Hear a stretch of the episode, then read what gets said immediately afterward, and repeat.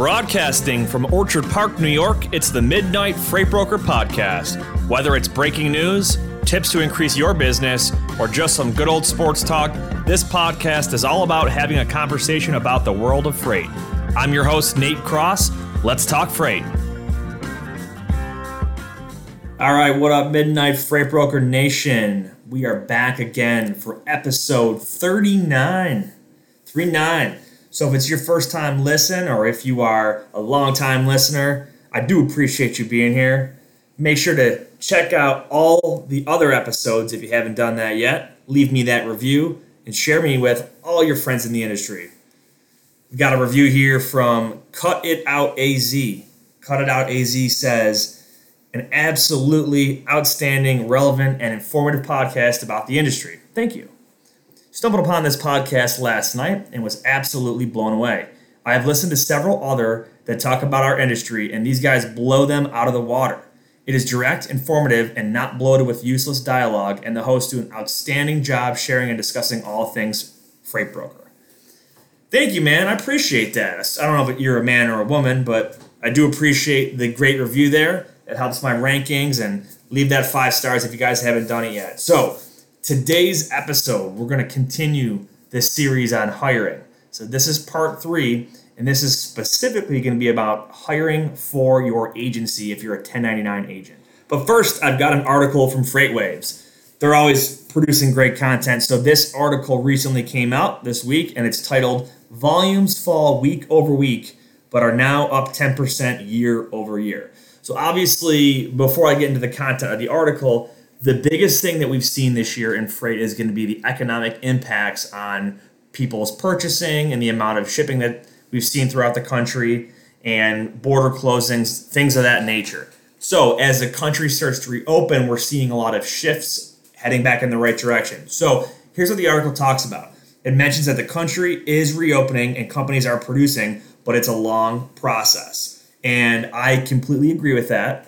So, here in New York, we are in phase two now of reopening, which means now you can get a haircut. You can go to all the retail stores uh, inside instead of just curbside. So, retail alone is huge. That's a great impact on the supply chain. That demand is increased, not to mention there's a ton of unemployment money out there if you're not working. But if you're back to work, you have more money to spend as well. So, as the economy reopens, we're going to see an uptick in the amount of freight volumes. Um, so spot rates are on the rise. The article states, and they're the high. It's the highest rate of growth since March. Obviously, March. Uh, I think it was around right around St. Patty's Day was when the national shutdown really put things at a halt and grind. So having that highest rate of growth since March, that's a great indicator right there. That says that we're heading in the right direction. We're making big strides. Um, generous unemployment increases consumer activity. Obviously, we've seen the $600 per week add on that the federal government has thrown into every state's unemployment process. Um, so, when people have more money, like I just mentioned, they're going to buy more stuff, and buying more stuff creates demand, which increases shipping overall. So this, is, this is all good. Now, the article quotes carriers are still accepting nearly every contracted load they can get their hands on to keep utilization high and keep trucks rolling.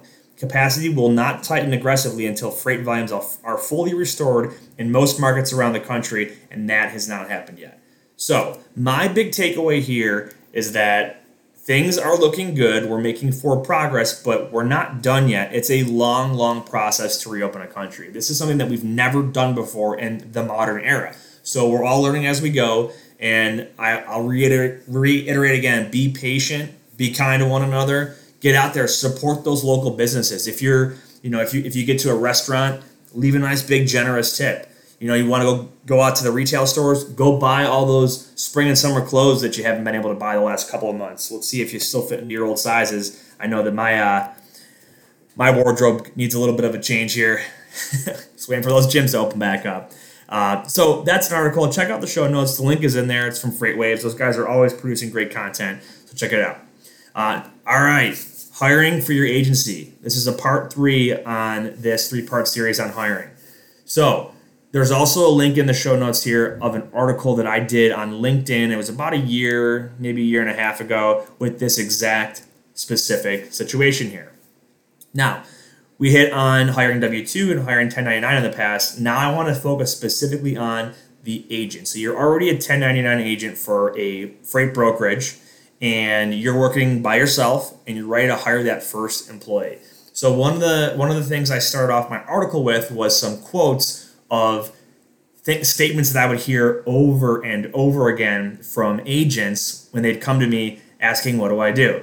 So here's some of the quotes. Well, I don't trust anyone to do this job as good as me.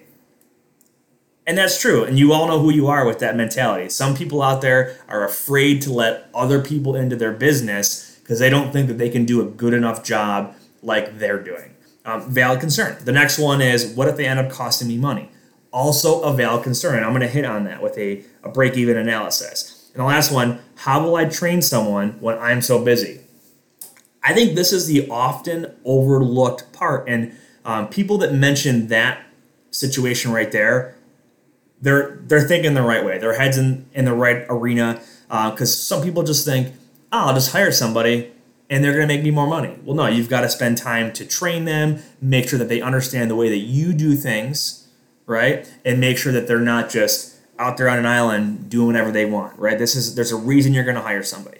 So, the first time you hire somebody, right? The first hire and the first fire is the hardest hire and the hardest fire. Remember that, okay? Um, this is all about you and all about your business. So when you go to hire somebody, you want to go through a thorough vetting process to make sure that you're going to be bringing someone onto your now team that's actually valuable and lines up with your values and is going to be performing to a level of your expectations. So I always recommend if you're going to hire somebody, um, and even sometimes if you're going to fire somebody, talk it over with another person, right? If it's a spouse or a business mentor in the professional setting, whatever you want to do, right? Because a lot of times having an outside opinion, they someone else might see something or hear something that you're not seeing or hearing, right? I've even heard examples of people when they're going to make a hire, they'll do a, a dinner sit down with the employee and their spouse if they're married and the person hiring will actually bring their spouse too because then they kind of get that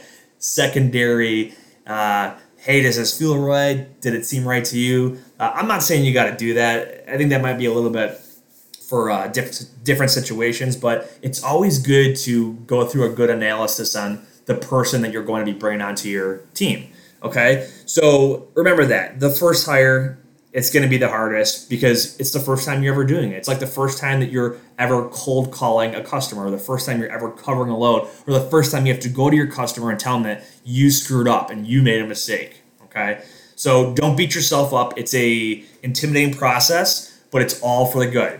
So really, one of the first steps that you should do when analyzing this is to identify your needs as well as your comfort level with growing a team. Right. So not only do you have to need somebody on your team? You have to be comfortable hiring someone on your team. Some people are just lifelong solo operators. They don't want to work with anybody else. They want to be a one person agency, and that's totally fine. You know, you're going to probably cap yourself out at a certain uh, level of revenue or profit um, or amount of loads. Like I've seen people that can do upwards of 10 to 15 loads a day, and depending on the complexity of that, that's a lot of work.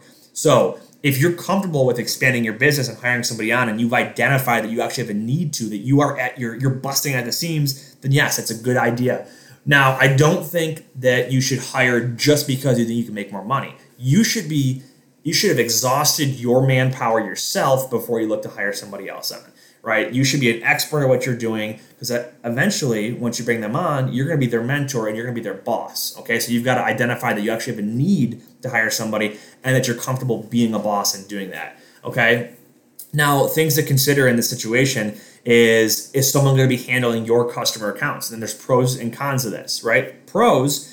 If you can have somebody maintain and manage a relationship with one of your customers, that allows you to expand your reach to additional accounts and customers for prospecting. Okay. Um, now there is obviously risk in this, right? So what's the con? You now have a different voice and face that's going to be interfacing with your customer. So you don't have control over what is being said or how they're being handled. So there is some delicacy that comes with this. So there's obviously pros and cons with handling your accounts. Another thing to consider is this person is representing your business. Okay so if they're a hotshot, stellar rock star, that's huge. That's awesome, right? They're just going to be expanding the incredible business image that you've already got, right? Beyond just you. Now there's two of you. Okay. Now cons, if that person is not high caliber, is not a go getter, you know, they're they're kind of lazy. Yeah, you don't really want them representing your business so much. So um, definitely look at something like that. Now remember, this person is not a clone of you. They are not you 2.0, and no one ever will be. Okay, they are different, and there's this is a good thing though because you are going to be able to create synergy with your agency because what you do by your what you do on your own and what that person does on their own is not equal to what you can do together when you're joining forces. Right, that's simple synergy right there. Plus, just like I mentioned, getting an, an outside perspective from a spouse or mentor when hiring, having an extra body or mind and voice there with you in the office or in your working environment, that's going to help you have an additional perspective for your business. Okay. They might see things that you're not identifying on a day to day basis, such as, um, you know, maybe the way that you're pricing or the way that they're handling certain situations. Okay. Um, now, the next thing that you definitely need to be doing is going through a break even analysis. And I know I mentioned this earlier on because this is this is how you can easily identify when you are ready to hire. Okay, so in a break even analysis, what you're going to do is compare the cost of hiring somebody, all right, and that's not just salary. That could include taxes you have to pay um, for employment. If you're going the W 2 route, that could include the cost of putting a seat in an office for them, providing them with technology. If you have any fees that you have to pay your brokerage, all right, the all in cost, all right, and that's a monetary cost versus your increased earnings.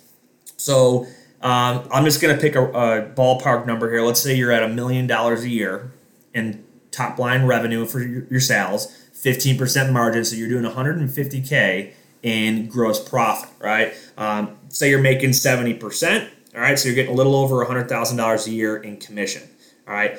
Now, if you're going to hire an additional person, you got to think in dollars of commission that you earn after you pay them out, right, has to be a net positive. Okay. So if you're going to spend $40,000 a year to hire somebody, and that's an all in cost with all the fees, all the overhead, their pay, and everything, you need to be taking home at least $40,000. That would be your break even point before it would even be worth it. Uh, and I know I mentioned in the past that it might take some time to ramp that person up, right? You might have to spend some time training and going through the acclimating phases of bringing on a new employee. Maybe maybe they have a learning curve on the industry. Um, maybe they don't, right? But obviously, the, the longer you're going to spend on training somebody, the lower their compensation is probably going to be to start because they're bringing less to the table.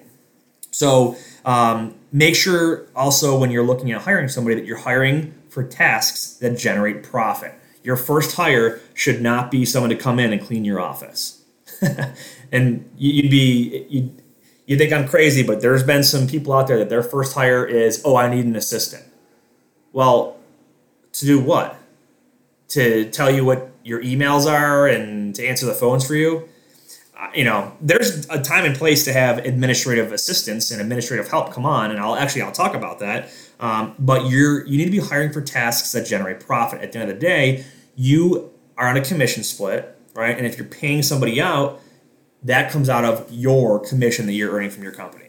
So, what kind of roles are you going to be looking to hire for? Um, you can do like just an operations role. You can do just a sales role. You could do maybe a junior broker that's going to handle both you may want to go the sub agent route. Uh, there's all kind of ways to do this, and at the end, I'll actually give you my recommendation on how to do it. But you need to identify the roles. So the most common situation is um, from a single freight broker. It'll sound something like this. They'll call me up and say, "Hey Nate, you know I am. I think I'm ready to hire, and here's why." And they'll talk about, you know, I'm working 15 hour, 16 hour days. I'm literally giving loads back to my customer because I don't have enough time to, to get them all posted, covered, get the rates done, do all the check calls. That is a great problem to have in my eyes. Okay. That is when you should be looking to hire somebody. And that's an operations hire right there, right? You've got so much freight from your customers that you're going to bring in somebody, and I'm going to go with operations here to assist you on that side because you're really, really, really good at getting loads from them, but you don't have the time in your day and the sanity left in your brain to be able to cover all that freight and still live a healthy lifestyle. So, bringing on an operations person is a great way to start off, right? That could be dispatch, um, that could be someone that's just going to do some check calls for you. You know, once they're comfortable with it, they can be posting loads up and talking to carriers, negotiating rates. It's whatever you're most comfortable with. There is no cookie cutter right answer on how to do this. Um, some people look at hiring sales first, and I'm not a big fan of that. Um, the thought process could be, well, you know, I really like working operations. I'm sick of making cold calls and you know calling on customers and being told no. So I'll just hire some other kid to come in here and pound the phones. Well, I'm gonna I'm gonna tell you something that you already know, and it might sting, but that's the job of a freight broker. It, it kind of sucks sometimes, right? That's any sales role, and you've got to get used to hearing no.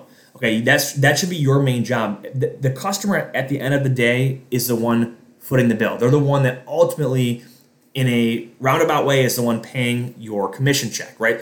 They're paying an invoice to your brokerage. Your brokerage has to cover their overhead, and then they're going to pay you a commission of you know whatever 70% or whatever it might be. So you should want to keep the sales side of things towards the beginning with yourself because that's going to be the most that's going to be the, the heaviest impact on your overall income is going to be the customer side. So hiring sales first is is fairly dangerous.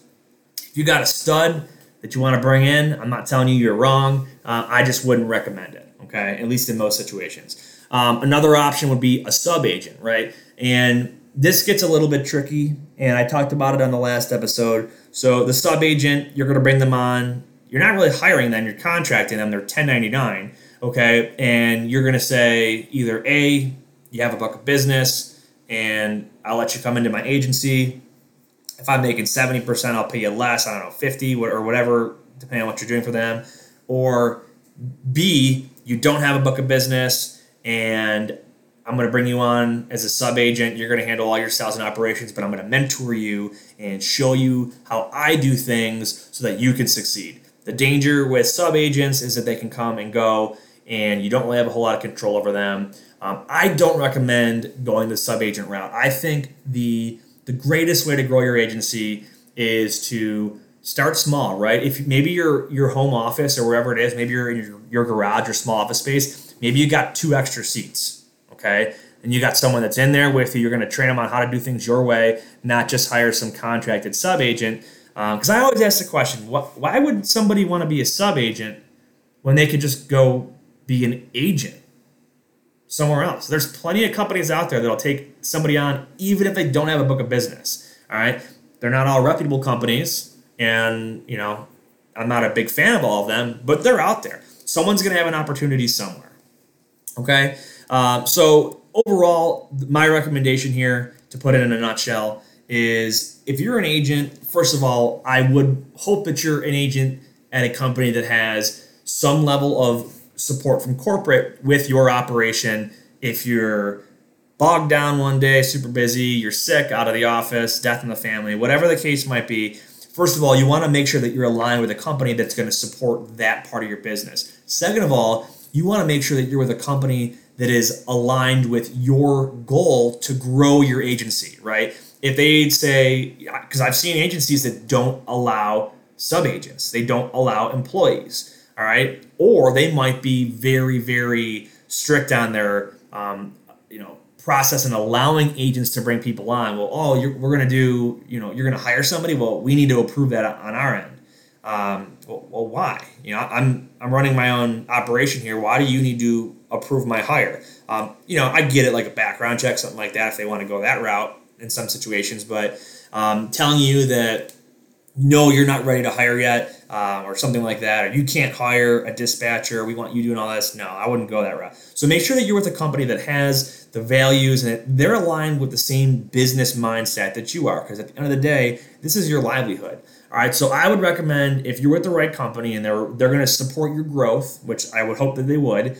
Um, first thing I would do is if you get to that point where you are bogged down and you are out of time in your day and you're losing your sanity because you you're turning you're giving loads back, you feel like you're looking bad your, on your customer side. Um, start to rely and lean on your carrier sales group or your in-house dispatch team or whatever asset they have available in-house to help you bridge the gap between you on your own and you with an hired employee. Okay, that's a great way to do it. And I've seen it where a carrier sales or dispatch team at corporate can handle, you know, maybe just a certain number of lanes during a peak season. And I've even seen them take over a certain all, all the lanes for a certain customer until you're ready to to go through the hiring process and bring on your own person, right? Um, because when you hire somebody, they should have a full workload. Otherwise, they're not a full time employee and you're, you're overpaying. Okay. So make sure you have enough work for them to do. All right. So using that carrier sales team, and this could be for weeks, months, whatever it takes. Okay. And then also make sure that you're discussing with your customers that, hey, there's going to be another person on my team here to help out. Um, they're going to be working on more so the dispatch side. So, you know, they'll be calling trucks when, you know, they go for pickup or delivery and they'll be making check calls, making sure you've got all that in transit visibility. Okay. Making sure if you guys want MacroPoint or um, any kind of GPS setup, we're going to make sure that's all taken care of. Have that conversation and be transparent, right? Growing your agency is a good thing and it's going to offer better support for your customer. All right. So you use carrier sales. That's going to bridge the gap until you can then hire that person to do an operational role. That's my recommendation, right? That could be, like I said, you could kind of grow them into it. Maybe at first you're just showing them how to do um, the dispatch process, right? The check calls, right? Making sure that driver is staying in communication with you as the broker from pickup all the way to, or actually from dispatch to pickup through the entire in transit process to delivery and getting that paperwork sent. in. Okay, and then you can kind of expand, you know, peel the layers of the onion back and expand their role a little bit. So now you're going to have them maybe posting freight, okay, getting mentored by you on, you know, what kind of margin should we be looking at here? How am I using these tools to see what capacity it looks like in these regions? Really grow and develop that dispatch person. If you can hire one really good person to do a really good job in that role, then they can turn around when you need to and train and help hire that next person as you grow your agency, right? Because you're not going to stop at one right? You want to keep growing and growing and growing. All right, so now you've got the dispatching side all set, and you can grow that as needed while you handle your customer side of the thing, of the house. Now, the next thing you can look at is hiring sales reps. So if you got yourself to a point where, you know, maybe it's you and a few folks doing dispatch and you're still handling the majority of the customer interfacing, maybe you've even got some of your ops people that are actually getting loads tendered to them after you've negotiated for the week with your customer or for the day with the customer, great. Hiring sales rep, this is another really big step because now you're going to look at having somebody else interface with customers, maybe your customer, maybe their own customer, but they're either way they're representing your agency and your brokerage company on behalf of you. Okay, so hiring a sales rep, I I'm a big fan of hiring somebody that does not have a book of business if it's in this W 2 role. You can train them, on the ins and outs of how you like things done. You can show them what works and what hasn't worked for you in the past, right? You got, always got to remember to do that after action review and say, you know, I don't want you to make mistakes on your own every single time just because it'll help you learn, right? Make certain mistakes on their own as they, you know, helps them grow, but talk to them about the big what works and what doesn't work, the mistakes and the successes that you've had in the past and give them that as a starting block, right? But having a, a, sales rep in there, they there's a lot of pride that goes into building your own book of business. So if you can get someone in there to build their own book of business, that's great. You can help, you can have them kind of assist you with some of your own customer stuff as part of training, and maybe you want to hop on some sales calls with them as they get going. Um, it's a really good way to go through it though, and, and you're going to have to spend a lot of time mentoring this person and training them on how to do this, right? You got to show them what are the sources that I'm using when I go to find a, a prospective new shipping company, right? How am I handling objections when they come up? Okay. What do I do when this situation happens that I've never dealt with before? Right, you got to go through all that, and you've got to be readily available to help all these hires because they're gonna they're gonna run into a lot of firsts once when you first hire them on. Okay, so now you've got some sales reps on your team, right, and you can grow that entire department um, if you want to. I've seen agencies that'll get up to a healthy size of you know 15 to 20 people. Um, you got to start thinking about management, some office staff in there. Um, there, there, there does come a point when an agency can be a little too large, in my opinion, um, because if you're large enough to, to be self-sustainable, uh, why you know why would you want to still be an agent when you might want to look at expanding into your own broke licensed brokerage? And I get it, right? I've I've spoken on the other side before, and I've actually contradicted myself here um, because an agent based model does provide you with a ton of support. It takes a lot of the, the tedious tasks away from you, but there's a, at the end of the day, there's a commission split. So, um, but you being one person, one agent running your thing, running your show there, um, you know, I think that 10, 15, 20 person is a really, really good, strong size agency. And it takes years and years to get there, okay? Um, you want to make sure that you're doing it slow and steady. Now, um, hiring office staff, like I mentioned, right? You may want to have an office manager that's, you know, that's maybe maybe they're wearing two hats. Maybe they're like dispatch slash sales manager and their office manager, whatever they're doing. But you want to make sure that somebody is overseeing a lot of the administrative tasks in your office, right? Are people hitting quotas? Are people showing up to work on time? All right. Are people getting you know three six 12 month reviews to see their progress of their performance right they're not you know if you're not giving them feedback you're not you're doing them a disservice you're not helping them out as much as you could be uh, maybe you want someone that's just going to track paperwork for billing purposes making sure that everything is submitted to your corporate on time um, that's more of a, a, hire that you would look at down the road a couple years once you've got a lot of business and a lot of you know a good size pool of employees at your at your house there now, keys, slow and steady, like I mentioned, right? Do not hire too fast. If you've been an agent for six months and you just became an agent for the first time, you're probably not ready to hire. But if you've been an agent for 10 years and you're so stubborn that you're afraid to hire somebody, you just got to bite the bullet and take that step, right? It's a good, and it's, I know it's intimidating, it's a little bit scary at first, but what isn't the first time you do it, okay?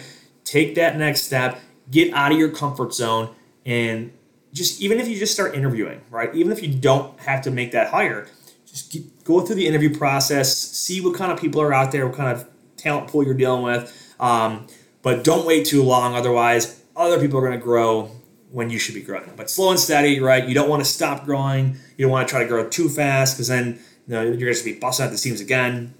So slow and steady is the key. Now you want to also expect to have some turnover. Not everyone is going to last forever on your team like I said, the first hire is the hardest hire. The first fire is the hardest fire. And when that first person quits on you too, that's going to sting too because you might not have seen it coming because you might have had your blinders on and not known that they were unhappy for so long because maybe you weren't giving them feedback or training them properly or giving them performance reviews. All right. So either way, it's going to happen for one reason or another. Somebody moves. Maybe they get in an office relationship that you didn't know about, and there was a breakup, so one of them quits. You, you know, who knows, right? Um, maybe they have bad performance. Maybe they get really cocky and they're like, I'm going to go do this on my own. Um, you know, you're going to have turnover.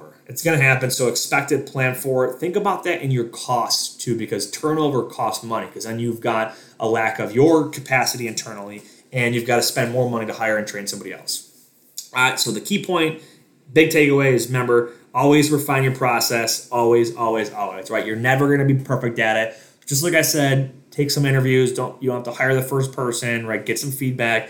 Always refine your process. If you found that, hey, I've, I've been hiring guys from you know this one company, they've been coming in and you know they tend to have this this same work ethic that I don't really like. Well, stop hiring from that place, okay? Or maybe you uh, you know you're hiring someone for your for a transportation role and they come from a you know a different part of transportation that doesn't necessarily correlate or uh, translate properly, we'll stop doing that. You can you can learn what works and what doesn't work, and always refine your process. Put it on paper too, right? Take notes. Remember, have a document that you can go back to when you're when you're ready to hire. So next time you go to hire uh, an operations rep or a sales rep, pull up that document that says, all right, I want to look for these things and I want to avoid these things, right? This might sound tedious and silly, uh, but this stuff works, right? This is just simple organization.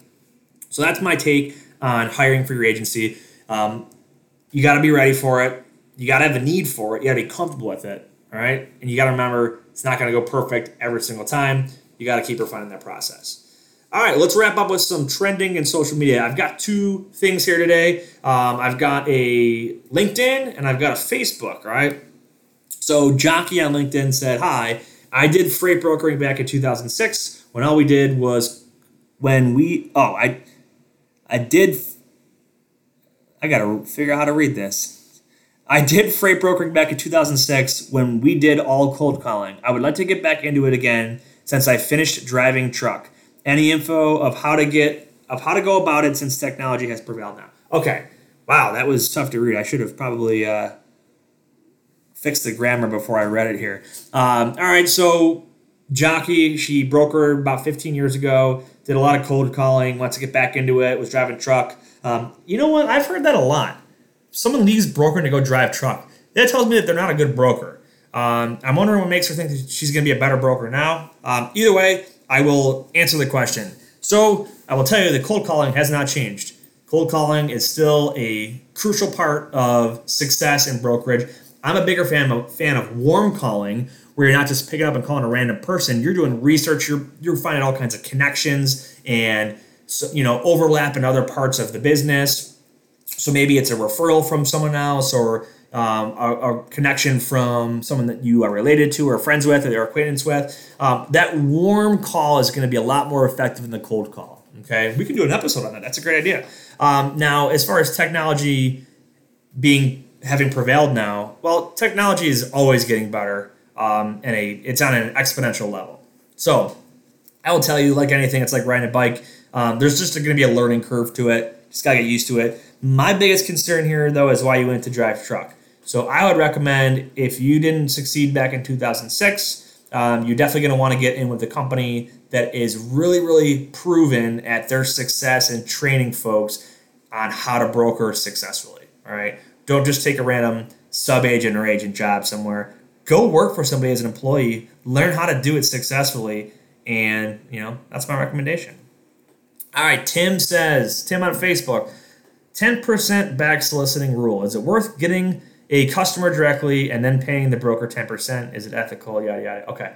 Um,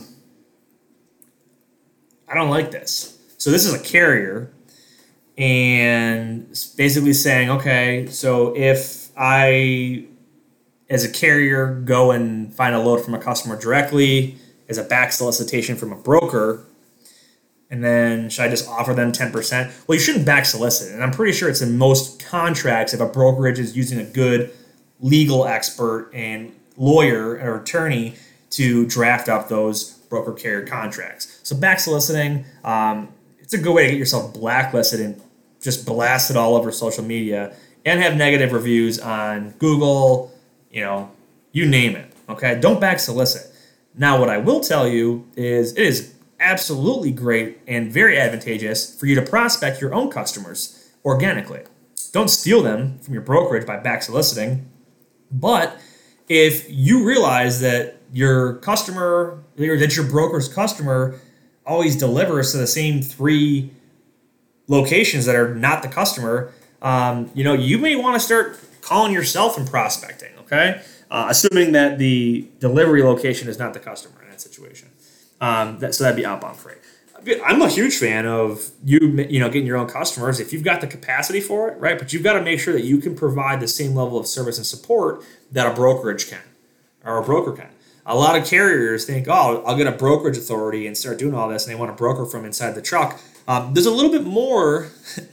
Uh, I'll just I'll make that simple. You know, as simple as that. It's a little bit more than just you know getting a load and posting it. You've got to do a lot of work. You got to maintain a lot of relationships. You got to put a lot of fires out. Meanwhile, you're driving truck, so um, you've got a good sized fleet and you're running a truck company. You're not driving. Absolutely, go solicit some customers, but don't back solicit. Good question though. Thanks, Jockey, and thanks, Tim. So, episode 39. That's it in the books. All right. Final thoughts here. We're into June. We're seeing some beautiful weather across the country, although we had a crazy, crazy thunderstorm with hail a couple days ago at my house in Orchard Park. Tree fell down in the yard.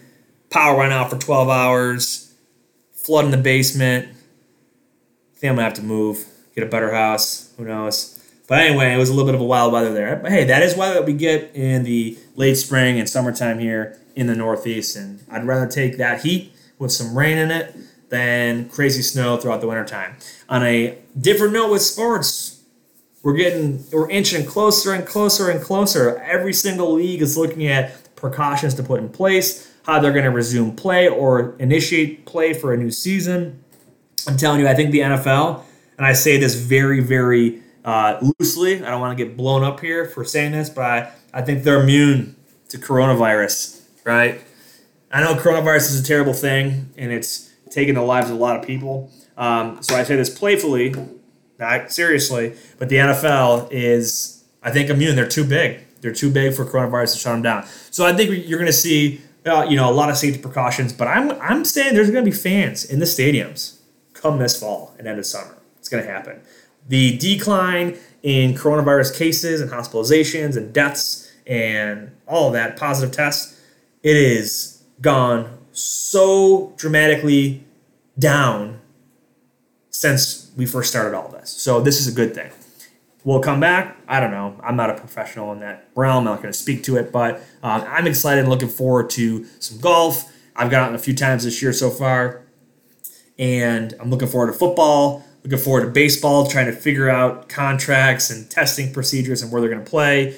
That one seems to be kind of still hung up a little bit, but I think with time and patience, um, I think we might get there. I've heard rumors of a 50 game season. Is it even worth it? I don't know. So I guess we'll see. Until next time, go Bills. That wraps up this episode of the Midnight Freight Broker Podcast. Thanks for joining, and make sure to leave a review and check out all the other episodes for even more great content. Check out the show notes for links to any articles and content that I referenced on this episode, and feel free to add and message me on LinkedIn for suggestions for future topics. See you on the next episode.